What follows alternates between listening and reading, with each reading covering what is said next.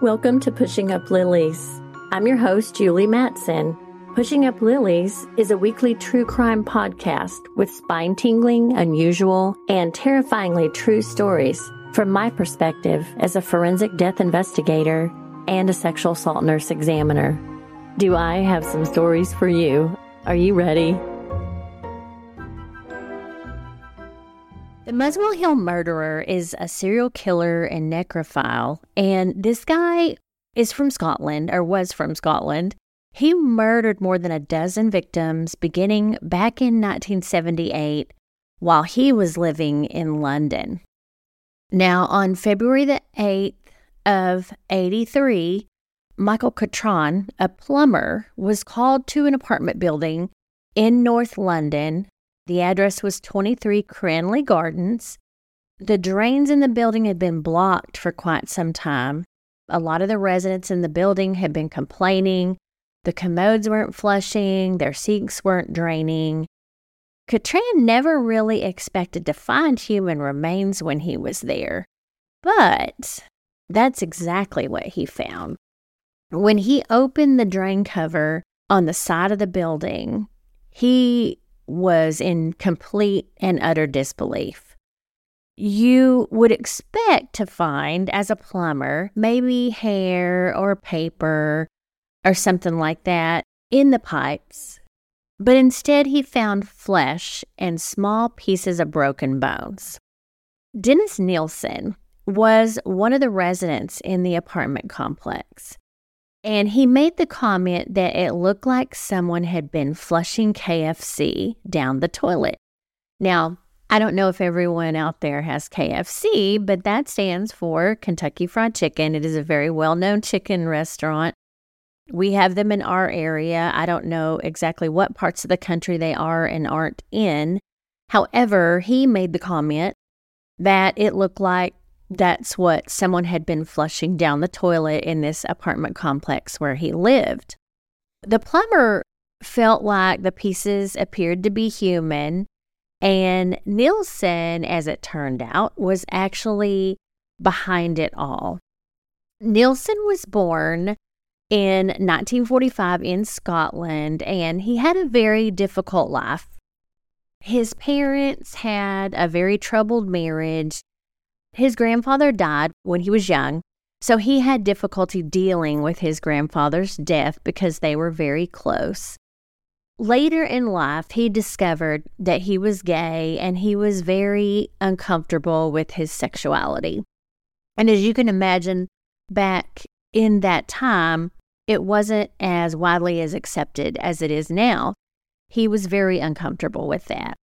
Now, from 1978 to 1983, Nilsen actually killed at least 12 young men and boys. And he also, strangely enough, left behind a haunting series of chilling audio tapes that describe sickening details of all of the murders that he committed. Now, he joined the Army when he was 16 and he worked as a cook and ironically, as a butcher. After leaving that job back in 1972, here's a scary one for you. He actually got a job as a police officer. Now, that didn't last long, but for some reason during that time, he developed a fascination with autopsies and dead bodies. I don't want to speak for all the police officers that I work with when I go on death scenes, but I can tell you that almost none of them have a fascination with autopsies and dead bodies. Most of the officers that I work with want to stay as far away from the bodies and the smells as they can. Now, he went on to become a recruitment interviewer, moved in with another man for approximately two years. Now, the man actually denied having a sexual relationship with Nilsen. But Nilsen was devastated when he left him back in 1977.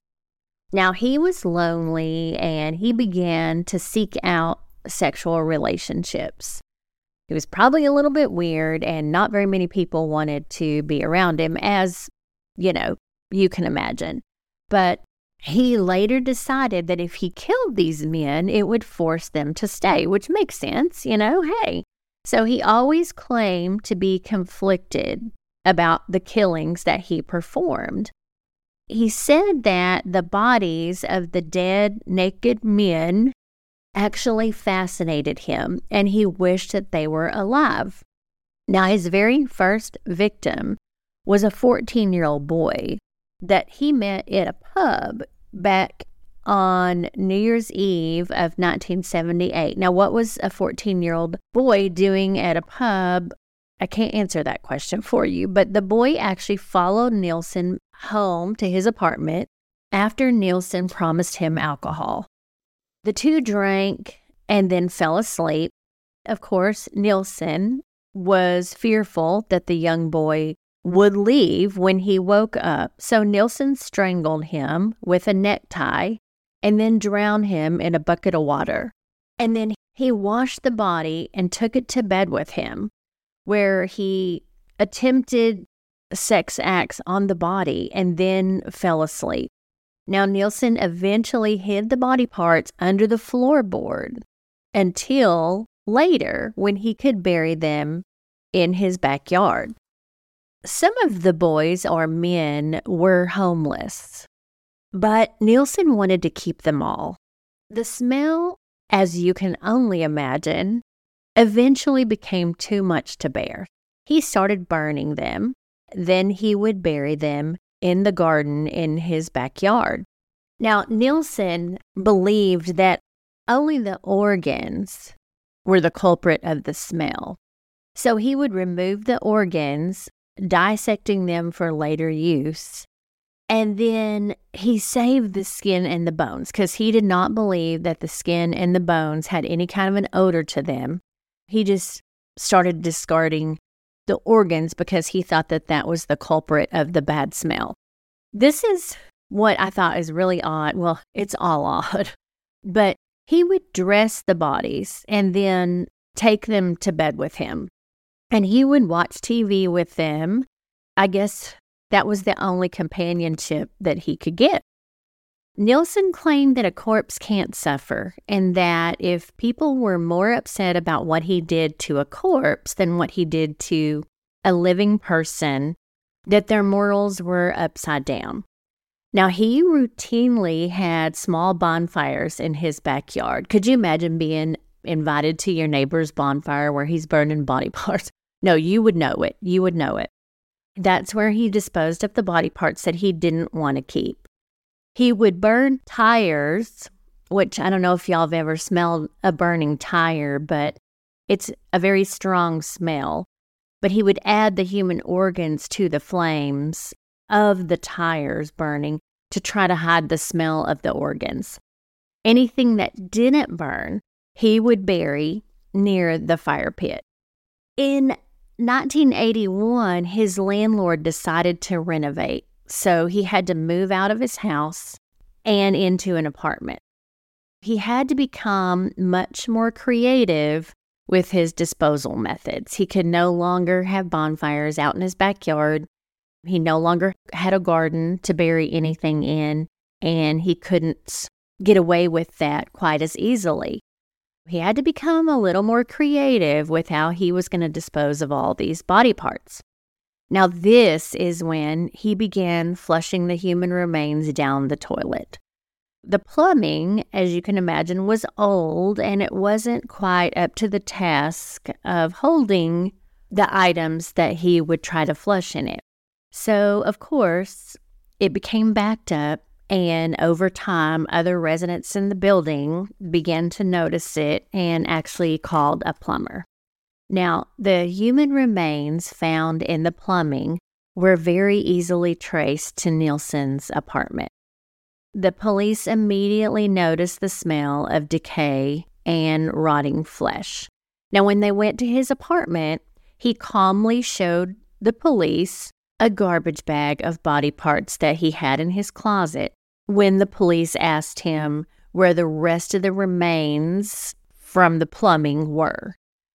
Body parts were actually stashed all over his apartment, which implicated him in many more than one murder case, but he admitted to 12 to 15 murders and he was formally charged with six counts of murder and two attempted murders. Now, he was found guilty of all counts in 1983 and he was sentenced to life. But Nilsen really didn't have remorse, not really a desire to be free. He's not one that, you know, was ready to go before the parole board to try and be released. He had no desire to get out of jail.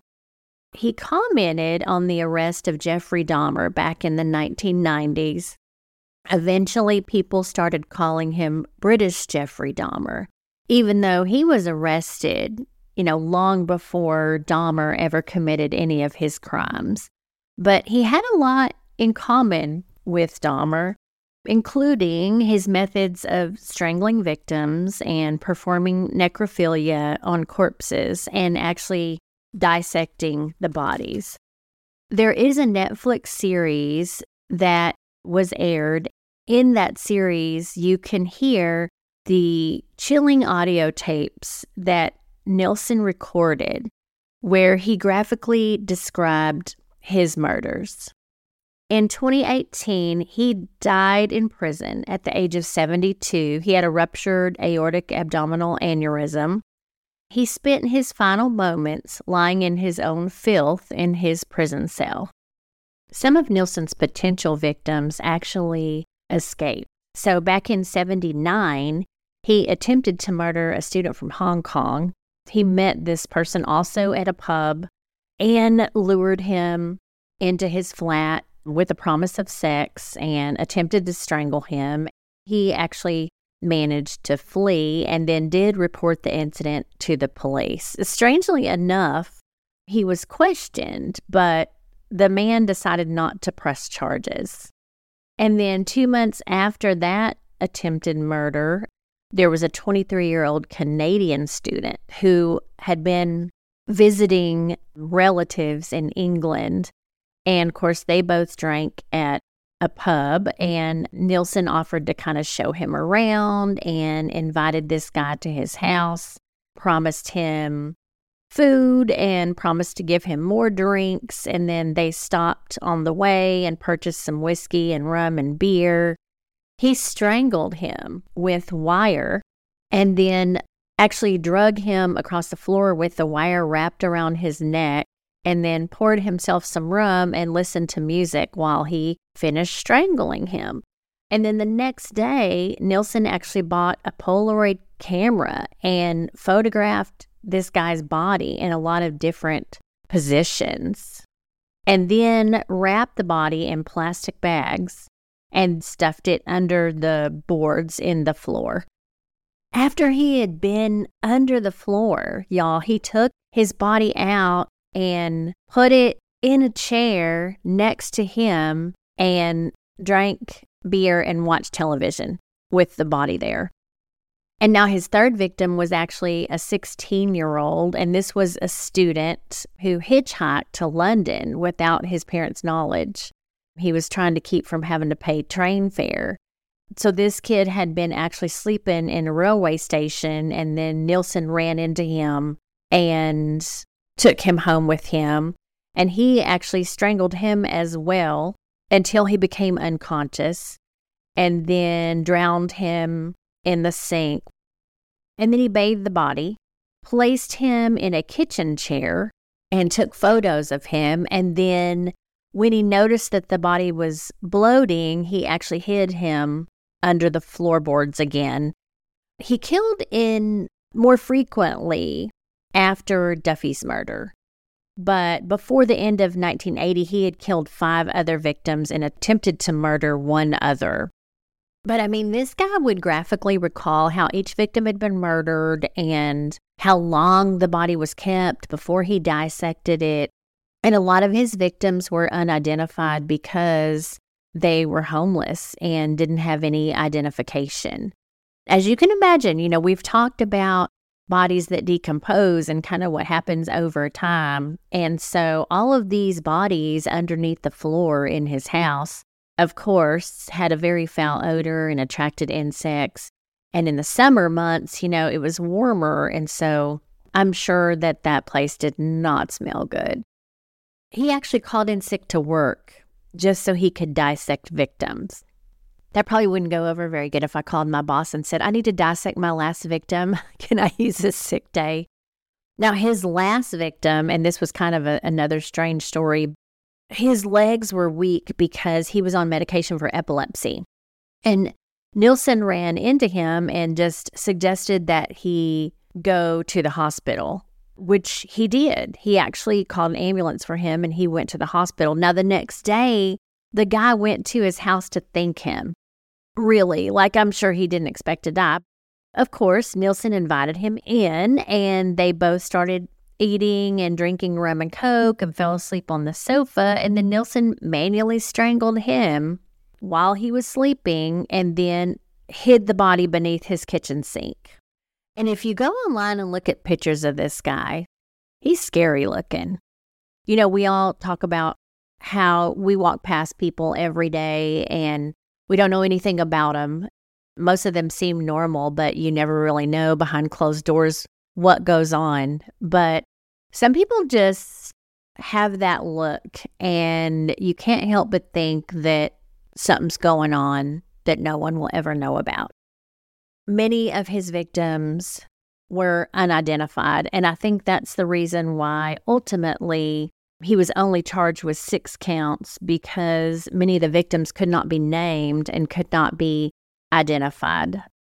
Something else that I found on this guy while he was in prison, he cut a fellow prisoner's throat. So it was part of an escape plan. I guess this guy he convinced another inmate that if he tried to commit suicide or attempt suicide, that he would be moved to a hospital where he might be able to escape. But the guy couldn't do it. So Nil- Nilsen basically did it for him. This guy, Stephen Cook, he had served 17 years for murder and he spent six months in this section near Nilsen's prison cell.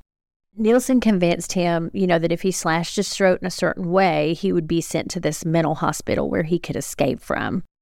He cut the right side of this guy's throat and then he actually was sectioned to this mental health hospital. So, anyway, it was interesting that he may have even continued to try to carry out his killings while he was in prison. But reportedly, he was a heroin addict while in prison as well and got several inmates addicted to heroin while he was there. I find it interesting that these killers actually can think of the idea of focusing on homeless people so that they're not reported missing, which is evil and cruel even in itself, much less the killings. But we are coming up soon on Halloween, which it's crazy how this year has gone by so fast. And we're actually noticing it getting a lot cooler in Texas. It's supposed to be down into the 70s and actually going to get some rain next week. Hope everyone is doing well. Again, reach out to me at julie at pushinguplilies.com if you have any stories that you would like for me to investigate or share on the air. And definitely, if you'd like to be interviewed, I'd love to talk to you. Thank you so much for joining me today on Pushing Up Lilies. If you like this podcast and would like to share with others, please do me a quick favor and leave a review on Apple Podcast. This helps to make the podcast more visible to the public. Thanks again for spending your time with me, and be sure to visit me at pushinguplilies.com for merchandise and past episodes.